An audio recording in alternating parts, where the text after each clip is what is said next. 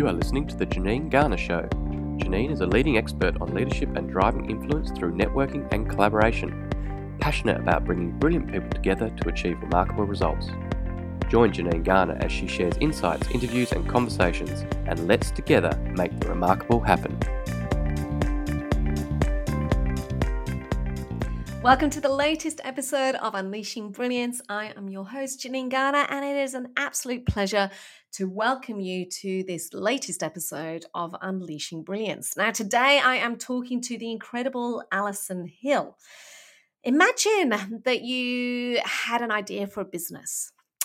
Imagine you had a relative newborn at home and you weren't quite sure of how you're going to bring that business to life.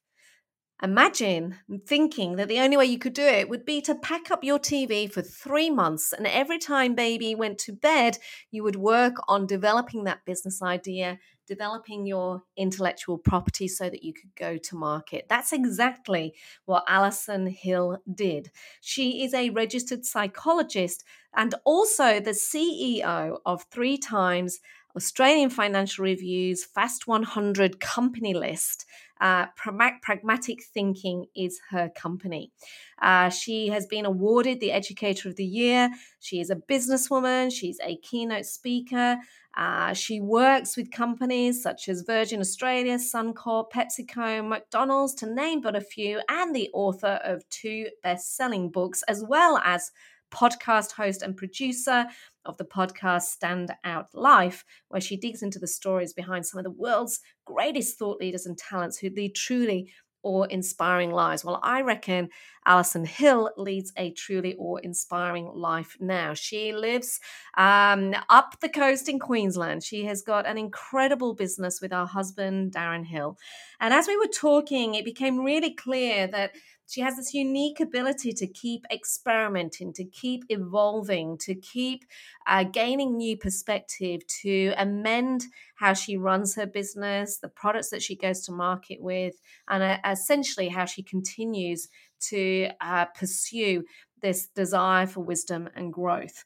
Um, as she said, her passion is about making work work exceptionally well in workplaces. She wants to role model cultural magnificence in her own business, but also works with other organizations of how to do that right here, right now. And in this current climate of incredible change, as we're all re-emerging and recovering and re-imagining what our workplaces should look like, um, Alison's approach to building cultures uh, definitely is well worth looking into. In this podcast, we she shares her story to hear and also shares some, some incredible insights and words of wisdom that we can all put into place tomorrow. So sit back, relax, and please enjoy this latest episode of Unleashing Brilliance with the amazing Alison Hill.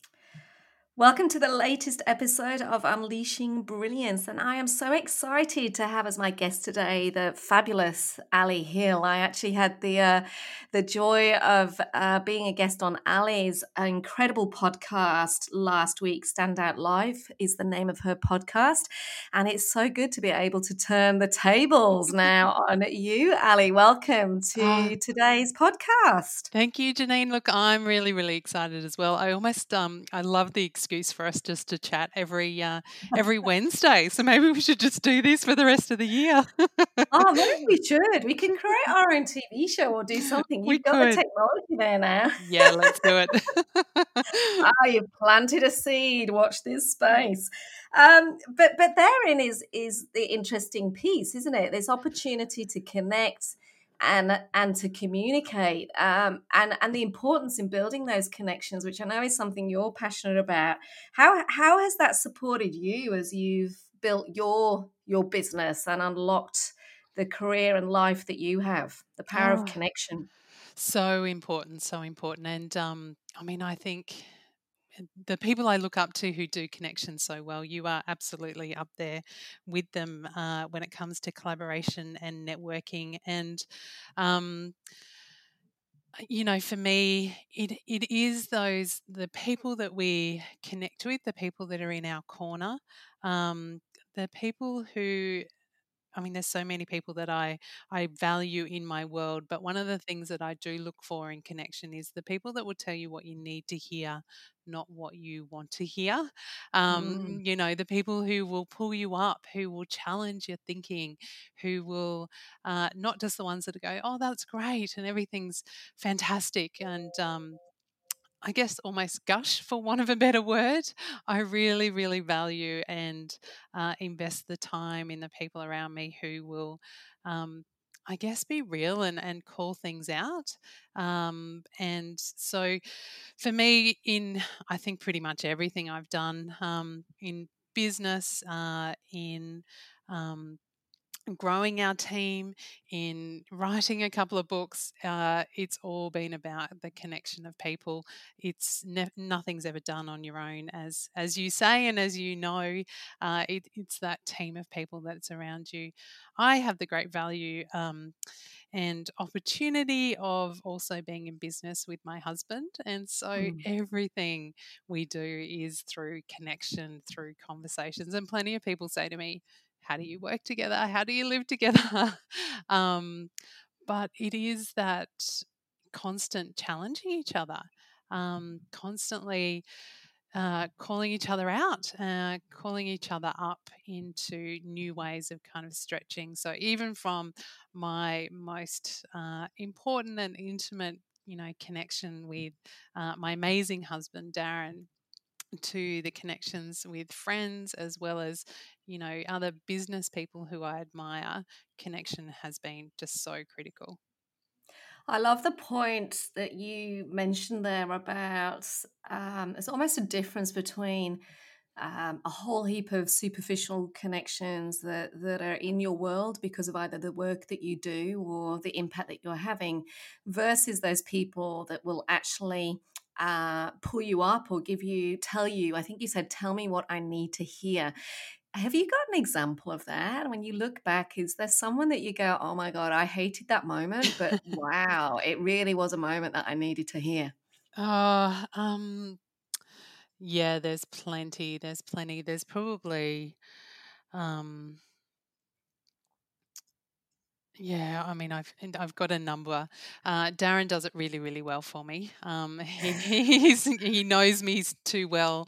Um, I mean, one of the one of the beautiful things, but also one of the downsides of being a, a psychologist, is I can duck and weave really, really well talking about myself, um, because I'm very, very good at engaging other people to talk about themselves. And so it does take someone who can tune in and who knows me well to call me out on my own bullshit. Um, mm. And Darren does that exceptionally well. So there'll be, you know, stories that we tell ourselves, and I have those stories that I tell myself around I'm not good enough, um, who am I to do this anyway, that actually holds me back. Um, and I use it really, really well for a pro- procrastination technique. Well, I won't do it mm. because, you know, who am I anyway? Um, and so, yeah, Darren's definitely done that for me on a number of different projects where he'll pull me up and go, hang on, that's just absolute bullshit and you need to put yourself out there. Um, I also, in writing um, my book, and the book is called Stand Out, um, I had a number of friends who was kind of help, who were helping me craft that.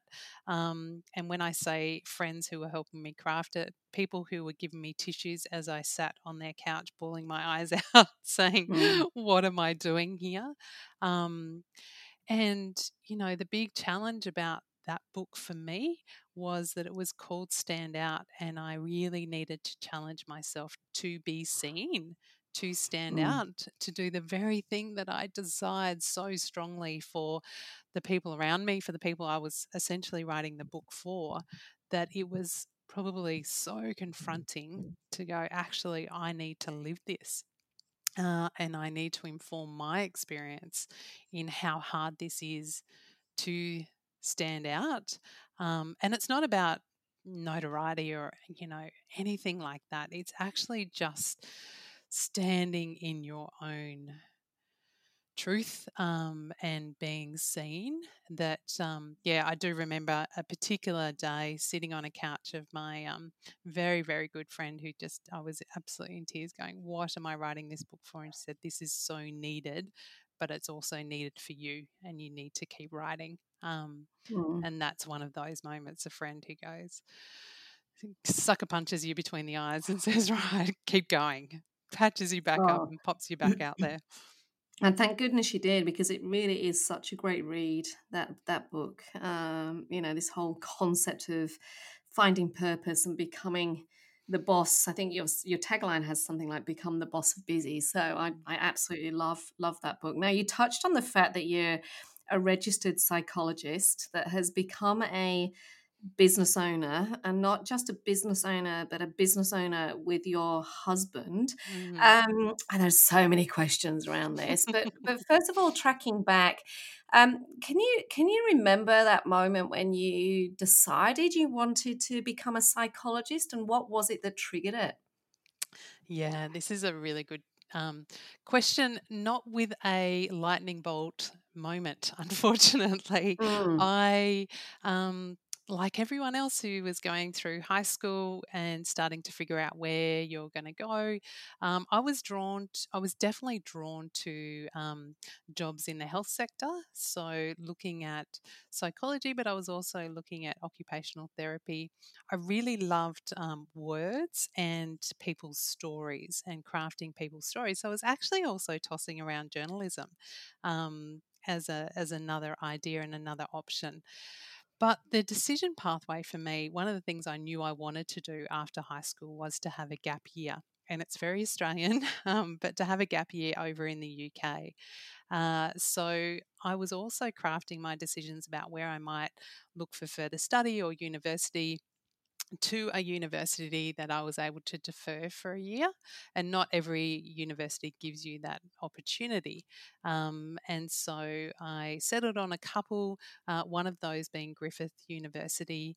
When I looked at my short list of um, degrees that I was quite interested in applying for, the Bachelor of Behavioural Science, which is a psychology degree, um, you needed the highest mark of my list of degrees in order to get into that degree. And so my rational sense went, well, because it's the highest mark, I'll put that one at the top. And I got the mark to be able to get into that one. I was able to defer for twelve months and had twelve months over in, in the U K. Um, and then came back and, and started the course. Uh, and so it, that doesn't sound romantic, but as it turned out, I... Um, I landed on my feet, because once I got into the course, I absolutely loved it. I was one of these unusual um, kids going through school that I, I actually loved both English and maths. Uh, many people will say like one or though one one of those is their strength. I um, had a real affinity for for words and language and descriptions and, as I said, people's stories. Uh, but I also love maths because there was a right and wrong answer. Uh, you could figure things out. And when you think of a psychology degree, it's actually a science degree. So there's a huge amount of experiments and statistics and, um, you know, hypotheses that you make around different behavioural uh, patterns of human human um behaviour. So I loved the combination of the two. So it's not the counselling course where you just kind of lying on a couch and listening to people's stories. It's absolutely a science course. And I actually didn't realise that until I got into the degree, uh, but I loved it even more once I was in, in um, doing the course. And then you decided to to build a business, um, Pragmatic Thinking, which has achieved some fabulous accolades in terms of three times uh, A F R, Australian Financial Review, Fast one hundred company, and as you've said a few times, your your husband's in that business with you. Well, how did, how did that come about? Yeah, it's um. There's probably a few stages to how that came about. We were living up in Darwin um, after we got married, we decided we wanted to go adventuring somewhere, and uh, Darren also wanted to get a degree. So not only are we married and in business together, I have a psychology background. He also has a psychology background. Um, so a lot of people go, how, again, how does that work? Yeah, um, dinner conversations must be fascinating. We know each other's tricks. I can just let you know that. No. Um, But, you know, as he was doing his um, degree in Darwin, I think he was realising just, you know, how amazing some of the research is and how applicable it is to the workplace. Both of us had a background in training, so delivering training sessions, and really enjoyed doing that. Um, and I... Um, fell pregnant with our with our first child, Patrick, and it was actually when we were on maternity leave, when I was on maternity leave, Pat was only a couple of months old, that we decided to have a go at writing some training programs that we thought would be applicable to the workplace, because the The training programs we were seeing were really old. Uh, they were using John Cleese videos from the nineteen eighties, and um weren't kind of incorporating some of this research about what we know from psychology and human behaviour. And so we literally packed up our television for three months and like put it in a box, and every night when Pat went down for a sleep, we would work um, at the dinner table Uh, creating a program. And our first program was called Courage as a Skill, and we spent time at night writing this program. We designed up this beautiful workbook uh, that we paid a designer to do. We actually got a copy of the workbook printed off that cost us one hundred dollars for one workbook. It was ridiculously overpriced. Um, and uh, we'd written this entire program. Uh, we then took that to market. We had kind of twelve conversations with people in heads of H R and learning and development in, in various government departments in Darwin, and ended up getting work out of those conversations. Funnily mm. enough, we've actually to this day never sold that program, Courage as a Skill, because no one ever really bought it, but they saw the potential in it. Um, So for us, it really just kind of started organically, was going, hey, this is an area of interest. We dedicated the time to it, and then started to have conversations. Um, and our first year we thought, look, if we can earn what we would earn in wages in the business, then we'll keep going. Um, and we ended up earning that in six months where we mm. were hoping to do that in twelve. Uh, and then the business just kind of grew and doubled from there. That was... Um, we the business had a different name in Darwin. We ended up selling that business in Darwin and moving down to the Gold Coast, where we rebranded to Pragmatic Thinking, uh, and we made every business mistake under the under the sky, and ended up essentially rebuilding the business again. So the same trajectory that we had in Darwin, we pretty much started again once we moved down to the Gold Coast. But whilst we have been now doing that for probably thirteen years, for the first ten years of that, we were a practice. So organisations bought Darren or myself um, as either the trainers or the presenters or the speakers around a particular topic. The decision to build a business um, mm. is actually a different story. mm. um, it, it was a decision to... to go, can we grow it beyond us?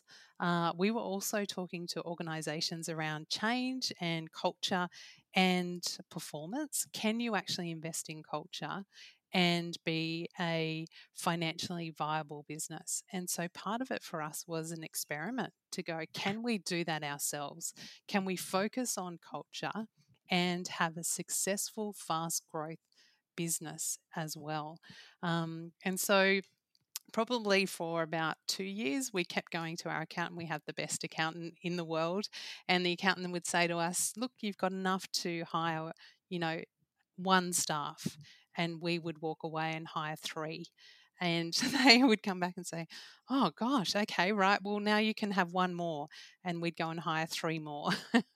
And so just kind of kept in investing in the business um, and kept growing it that way. And you talk about it being an experiment to start with. What what have you learnt about yourselves as being part of that experiment? Oh, so much, Janine. How long have you got? Yeah, we've got plenty. Huge amount. Um, so much. I mean, the the growth path from um, leadership. Uh, there's a huge amount we've learnt from business and business acumen, um, money, uh, cash flow. Um, individually, the the growth in.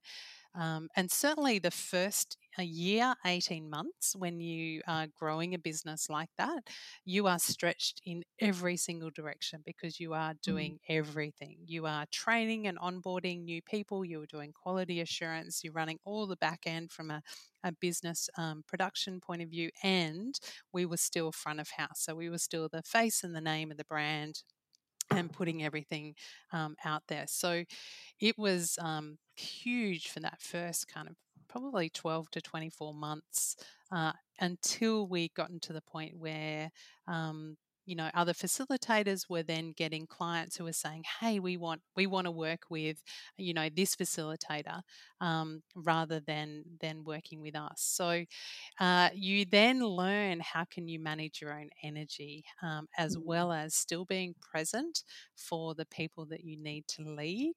Um, the you know the investment in in culture has been absolutely front of mind for us. So even in our business, our our intent and purpose is how do we make work an extraordinary experience for individuals in workplaces? And I believe that it's possible. Now, it's not to say extraordinary experiences means it's always going to be awesome. Work should be challenging. There should be times when you feel stretched and you get frustrated by it. But through that, how do you grow, and how does that then become something extraordinary, something you become proud of? Uh, and secondary to our purpose is how can we become a role model of cultural magnificence. Now, culture, uh, our culture is great and it needs work. Like every great culture on the planet is how do you continue to invest in that and grow in that. So one of the things I love and, and where I have learned is continually checking in and seeing, you know, what strategies are working with our team uh, in order of for us to then serve our clients and, and the people that we partner with, um, and continually changing and investing in that is uh, is a constant growth cycle. But it's both growth for the business and a huge amount of personal growth. So you, there's there's so much in that too. You you talk about starting the business as an experiment, and you're also continuing to talk about Um, this need to continually assess and reassess and experiment and try uh, try things out to see the impact of it, whether it be from a team perspective, a growth strategy, or even, as you said, the, the cultural building up, the cultural magnificence within your own business. That that ability to ex- ex- experiment and evolve and Uh, almost gain perspective, try something, see if it works. Have you always been like that, do you think, Ali? Or is it something that you've learned over time? Yeah, I think it's a it's a great question, Janine. I think I've always had that essence of um, trying and testing and, and playing. Um, mm. And just seeing how pieces put together. I very much grew up with two parents who um, you know, questioned the world and had curiosity and um, invested in, you know, my mum very much so invested in personal growth. She had, um, you know, all the books under the sun. She was she was also um, a very committed, had a very, very strong faith um, as a, you know, Christian. So growing up, we we would often go to church and Sunday school, but even in that, she would question the way things work and how can we turn up differently and what does God mean about all of this? So mm. I definitely grew up around those conversations, um, probably more so from my mum overtly than my dad. But one of the things my dad did give me, he was a, a scientist by background. He worked in um, state forests in New South Wales. So we always lived in amazing scenic places, places close to forestry and national parks. And so, uh, you know, weekends were going out bushwalking or going down a fire trail that Dad had found, you know, in his week of work and and going exploring. And so that connection to nature, I think any for anyone, for any of us, anytime we are out in nature, there's something about wonder and curiosity and how does that work and where does this come from and why do those birds come out at this time, or and why do they nest up there and not down here?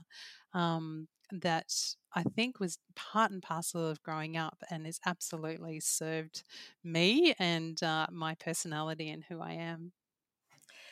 And so there's this need to keep experimenting, or this curiosity about what's next. How do you how do you see that playing out right now in terms of the challenges that either your clients are facing or the industry in which you operate is facing? What do you see as the biggest challenges out there right now um, in terms of the work that you do, and therefore why it's why it matters? Yeah, I um, I mean, I think any we're constantly going through change anyway. So even though now we're at a we're in an environment of change in workplaces that we literally have not seen for decades and decades. Um, the sheer requirements that, that workplaces are being asked to put into place is, uh, I think it's impacting everyone, every workplace. Some workplaces they're doubling down, for some workplaces they've significantly reduced, um, and some have changed how they've worked. Um, I think that that experimenting or exploration is just starting to hear the messages and starting to Um, hear the trends. And so one of the ways that I do that is just through conversations, conversations with the uh, the amazing clients that we, we get the opportunity to partner with. Um, what are some of their concerns? What are they hearing? Uh, I and there is this really interesting trend at the moment where this trend towards working from home, or uh, the terminology is around working from anywhere, uh, distributed teams. There's this real kind of um, polarity or paradox where I'm hearing a huge amount of people saying, I love it and I don't want to go back. And in fact, it's working for me. It's working for my mental health. It's working for my family. Um, and I'm also hearing organisations that are at huge trepidation about, how do we get people back? Will we get people back to workplaces? Should we get people back? Uh, maybe we keep going this way. And if we do, then what does that mean for the way that we lead? What does that mean for the way that we engage? What does that mean for the way that we connect? So I guess some of the trends I'm I'm hearing and seeing are people going, we literally don't know uh, what it's going to be like or how to step into this new phase, but there's also a real wave of excitement. So if I think, if I come back to our purpose as a business, uh, the wanting work to be an extraordinary experience, I think that is still absolutely critical and people are craving that. It's just how do we now do it in the way that we connect differently, we might engage with work differently, uh, and what work means to us might have a slightly different angle, but it's absolutely still really, really important, even in this face of, of just crazy changes. Mm. What what sort of things have you initi- initiated already within your business as part of, you know, role modelling what cultural magnificence means? There's, uh, in terms of some of the things that we have put into place in our business, um, there's a number of things, and we share this with uh with clients and certainly have incorporated it into a couple of programs that we've developed specifically for uh, how to lead teams virtually. Uh, mm. So one of the rhythms we have put into place, something that we did really, really early on when the team started working from home. So for us, it was very easy to move to that transition to working from home. Um, a lot of our, you know, we we were able to make that move and the team slipped into that very, very quickly. But we had uh, two mornings where we had really, really clear conversations about our team identity in amongst this change. Um, and we crafted a, what we called a team identity chart, which has a number of questions on it. And they're questions like, um, what are we proud of? Uh, for us as a team going through this change? Um, what do others value about us as a team? So for us, that's us thinking about the, you know, the clients and customers we partner with. If you're a team inside an organisation, then it might be, what do other teams value about our team uh, within this organisation? So that was really interesting to hear that. Uh, mm. Questions around who do we need to be in amongst this change and uncertainty? Um, and then the the two questions that were incredibly valuable were, what does it look like when we are operating well as a team, particularly with us working from home? And what does it look like when we're not operating well? And it was so great just to get that feedback from from the entire team. And we we collated that into this team charter as we step into the to the unknown and this uncertainty. The kinds of things we heard were, you know, if we're not operating well, then we start to pull back from conversations. We're not reaching out to each other. We don't call out the, you know, the the assumptions and the stories in our head. We sit on them and we let them fester. Um, when we are operating well, we're doing the opposite of those. We're reaching out to others, um, even in amongst the unknown. We're having the hard conversations, even virtually. Um, and we're probably at a point now where it's time for us to revisit that team identity piece and come back to, okay, a few months on, who are we now and who do we need to be? So that's definitely one of the rhythms that um, and key conversations that we've put into our culture. There's something really interesting in, in what you've just said there too around, I think you literally said, I think we're probably at a time now where we need to go back and review this again. Mm. And that concept of, um, again, it comes back to everything you keep talking about, this this this desire, this this unconscious opportunity within you that keeps experimenting and checking and gaining perspective and trying something else. But that that concept of, only literally three months ago you did it, and now let's refresh it.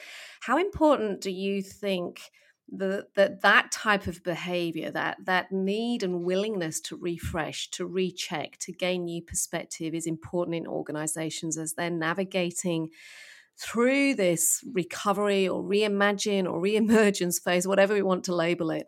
Um, The fact that, you know, we used to set thirty-day, ninety-day, one-year, two-year. I worked for a Japanese company at one stage and we were on ten-year plans. Yeah, um, it's yeah. like Haven't they gone out the window? I know, right? Do you remember? I was like, seriously? No idea. Um, but, yeah, that that that just in terms of that comment and your willingness to, yes, we did this work three months ago, but we now need to do it again. So mm. that that concept, how important is it for individuals and businesses to keep rechecking, to keep re- reassessing? Look, I think it's absolutely critical. And even outside of COVID nineteen and the impacts on workplaces, what I know, and certainly the research we've done of great teams, great teams are the ones that are continually talking about and checking in on their identity. Who are mm. we? What do we want to be known for? And how has that changed? Because it changes all the time, right? Even if you have the same people, the kind of work that you are doing is different. Uh, it's highly likely at the moment and, and certainly in the last three months, and this is true for our team, our team is different. There were people who were part of our team three months ago who are actually no longer with our team. And so the and even if the people are the same and the work is the same, then the way that you do that work is different. It's constantly evolving and it's constantly changing. So I know, and I know from research, that great teams continually having have these conversations about our identity. Who are we? How are we serving? And what has changed? And, and does it still fit? Who do we need to be now? Um, and I think it's true for individuals. Uh, I think it's true for families, uh, marriages, all of those kind of critical relationships that we have, is to constantly be checking in and going, who are we? Who have we become in the last uh, ninety days? And who do we want to become in the next ninety days? Um, so I actually think these are really, really important conversations anyway. Uh, I actually think it's amplified by the sheer velocity of change and the change that we are in. given that teams are, as I said, potentially themselves looking at, well, what did we deliver? What did we do? What value did we add three months ago? Uh, I reckon it's probably changed in the last three months and it's mm. highly likely that it'll change in the next three months. So I think it's critical that teams come back to this question of who are we, uh, who do we need to be, uh, and what are we proud of? What do we want to be known for? Um, and and then secondary to that, and probably one of the conversations we definitely have with our team is, do our behaviours match that identity? So if we say we want to be a team that um, is big fans of each other, like one of our values in our business is that we are each other's biggest fans. And that's great to say. Um, and that can be an identity or a value that goes up on the wall, but it means absolutely nothing if the behaviours don't match it. If we yeah. can't point to something that says, and here's an example of someone in our team who who exemplified it, who was talking to, um, you know, someone that we were partnering with and absolutely raving about their colleague. Uh, so it's it's also checking in on, are the behaviours, are what we're doing matching what we want to be known for? Because it doesn't matter what the identity you come up with if the behaviours aren't aligned to that.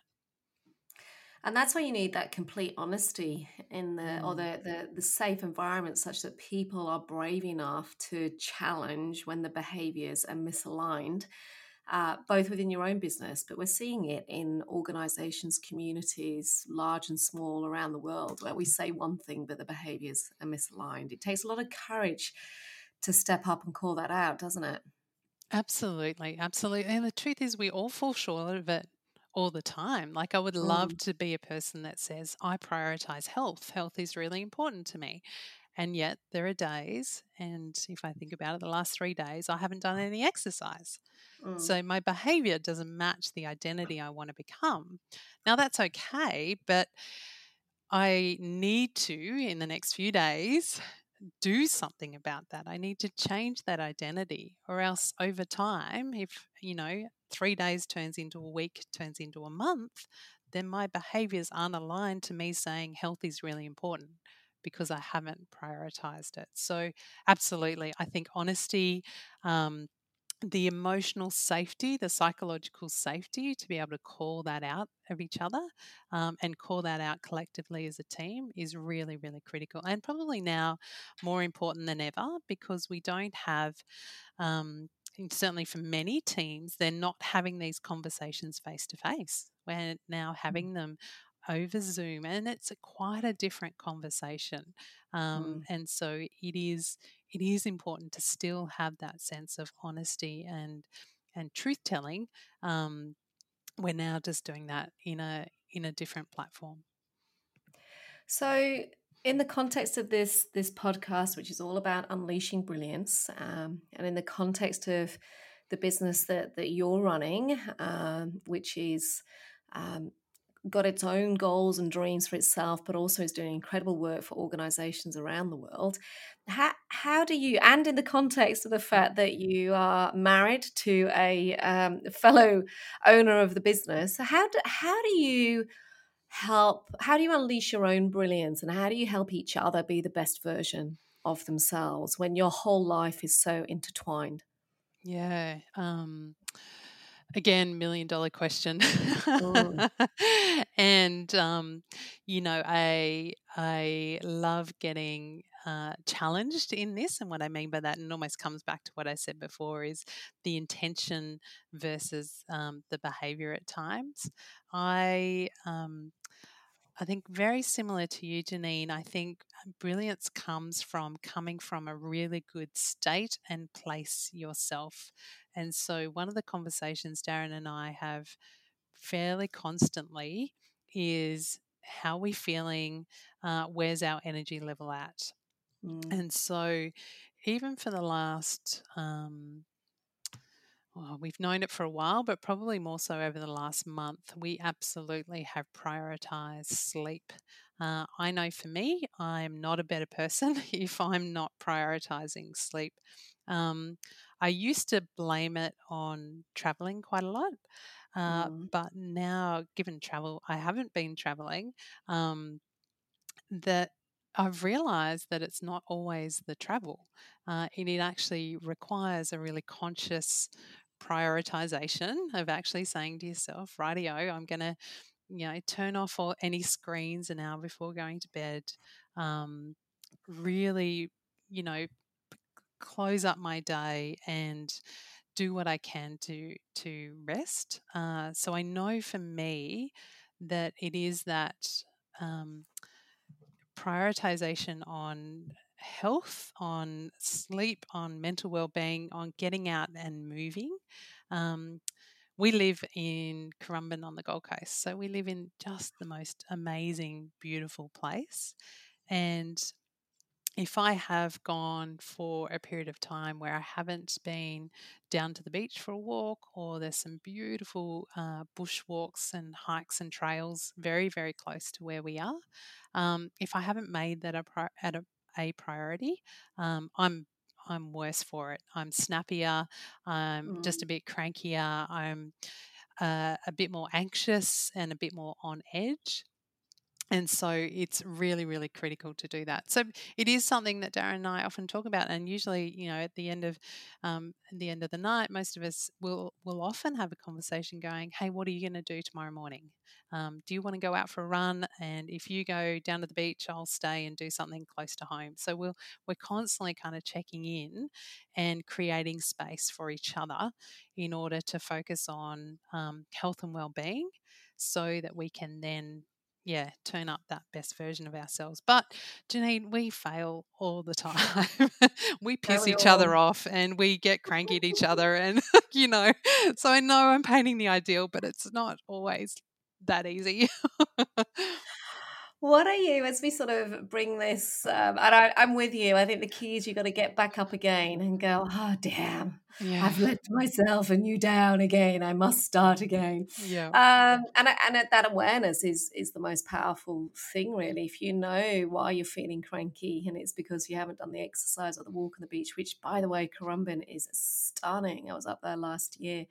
Um, you know, at least uh, that's part of the gift, isn't it, uh, of having that awareness. So, So in in terms of, you know, serving our, our listeners that may be listening right now, um, you know, what are the, let's say the three tips that you would give them about helping them, what they need to think about to, to become better, to unleash their brilliance through your own experience?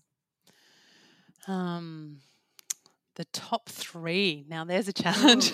I know. Um, well, I'm going to start where I just left off. I think the number one is prioritizing sleep.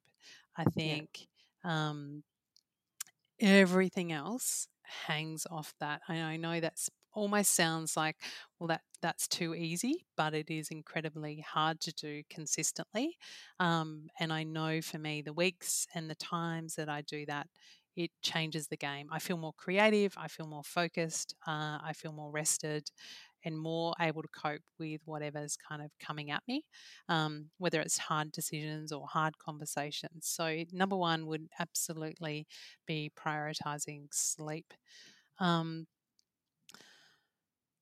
number two, and this is this is a conversation I've been having with organisations and leaders uh, lately, because I think we are going through a huge amount of change, is putting a voice to how you are feeling. And plenty of people don't have the language to describe that. So they're just going, oh, I just feel a bit yuck or all over the place. So actually increasing our emotional literacy, being able to find the language to describe and understand, um, I use the terminology, it's a little bit like wine appreciation, is understanding the blend of emotions that are going on. Uh, when we first just start looking into, you know, understanding wine, It, all we know is that there is red and white, um, mm. and it's a little bit like emotions. I either feel good or I feel bad, but I don't know what else is underneath that. And the more that you start to, I guess, appreciate wine, or you can understand the differences in white, you might, you know, taste the difference between a Chardonnay and a Sauv Blanc, for example. Um, and then the more you can kind of get into that depth, you might under, you know, notice the undertones, or even be able to pick out the difference of a Chardonnay from Margaret River versus a Chardonnay from the Barossa Valley. So, and the same as in understanding our own emotional language is actually being able to get down and go, well, what's my unique emotional blend going on at the moment? Do I feel frustrated, disappointed, but also relieved? Uh, is there a blend of feeling, you know, excited but nervous and maybe also a little bit anxious and pissed off? Mm. And so what's that blend? And I don't think we give ourselves the voice to do that. I had the great advantage of um, chatting on the on the podcast Standout Life with a fellow that we both know, um, a beautiful fellow called Michael Henderson, who's a corporate mm. anthropologist. And he shared with me that when we acknowledge what is going on for us emotionally, um, that acknowledgement is freedom. That often we don't need to do anything, but when we can acknowledge it, the weight mm. of that emotional response actually dissipates. And it's when we pay attention to it that it actually loses its impact um, on how we're feeling. So acknowledging that, acknowledging what's going on would be my number two. So I get that was a very long-winded answer to number two. Right. Um, but I think giving voice to what's going on for us. So the first one's sleep, voicing your emotions. Um, and I think the third one, I'm going to come back to your area of expertise, Janine, but I think it's surrounding yourself with amazing people. Mm. Um, I think it's that networking and gathering the people around you who, through that, you'll get clear on the things that matter to you, your purpose, your passion, the things that light you up, the things that press your buttons, the things that you hate. Um, but gathering the people around you, I know for me, that's been the thing that has just helped infinitely uh, for me at whatever it is to go to that next level, to go to that next stage. It's been the people around me. That's just fabulous. And I, I couldn't agree more um, in terms of, and I love that second, that second point, the acknowledgement about how you're feeling, because it's incredible how many people surface level will say, I'm fine, um, I'm doing all right. But it's only through that digging deep when they finally acknowledge that things may not be great or even may be great, and acknowledging that, that there's that opportunity to move forward. So thanks for sharing that. My last question for you, Alison, is... What, you know, we often, you, I know you've got two incredible kids, by the way, your your son's T V show that he's doing on rugby. Yes, how good is that? Fabulous. uh, yeah, so I sat down with my little fella, Carter, and uh, we watched your son's YouTube channel, which is just brilliant. Um, but you've got, you know, two incredible children, and and I'm sure that, you know, you're constantly asking other people uh, and encourage them them to be whatever they want to be when they grow up. My my closing question for you is is actually what do, what do you want to be remembered for? Mm. Um, that's a great question, isn't that? That beautiful kind of legacy question. Mm. Um, I really get drawn to wisdom. Um, and I see it as kind of my next phase of life. I think wisdom is one of those things that you never reach. You never get to that mm. point of going, okay, I've made it. I'm now wise. I think it's a constant pursuit. Um, but I would like to be known for someone who sought wisdom, who didn't just take things as they was, Uh, were, and I think that probably comes back to the thread of what we've been talking about, is that exploring and experimenting and asking mm. the questions. Um, and through that wisdom, you know, people almost got to see themselves even better or even more through that wisdom. Um, and I think the other thing that comes to mind for me, and it's one that I feel like plenty of times I fall short on. In fact, a lot of times I fell short on. But I would like to be known for being kind. Mm. I think there's real power in kindness. Uh, I think it's that sense that people walk away having felt felt better um, and knowing more about themselves through it. I think they're the two threads that come to mind. Well, I can absolutely advocate for your kindness, Alison. We've crossed paths a few times in terms of our work, and at every single moment you have shown the most incredible kindness and support for my work and what I do. And I've seen um, the impact that your kindness has on so many other people through the work that you do. So um, you're already living and breathing that, and I can't wait to uh, to be able to sit and have a cup of tea in person, or walking and talking down Currumbin Beach and making some magic together. It's been an absolute pleasure having you on the show today. Oh, you're a superstar, Janine. I've just loved it and loved uh, the time to explore and connect with you. I love the work that you're doing, the way you call out brilliance of the people around you. And I'm reserving a spot at Currumbin Beach for you next time you're up this way. That'd be fantastic. I'll absolutely be there. Thanks, Ali. Thanks, Janine. We hope you enjoyed listening to The Janine Garner Show. To follow her blog, purchase her books, or find out more, visit her website, janine garner dot com dot a u. Brilliant people, extraordinary results.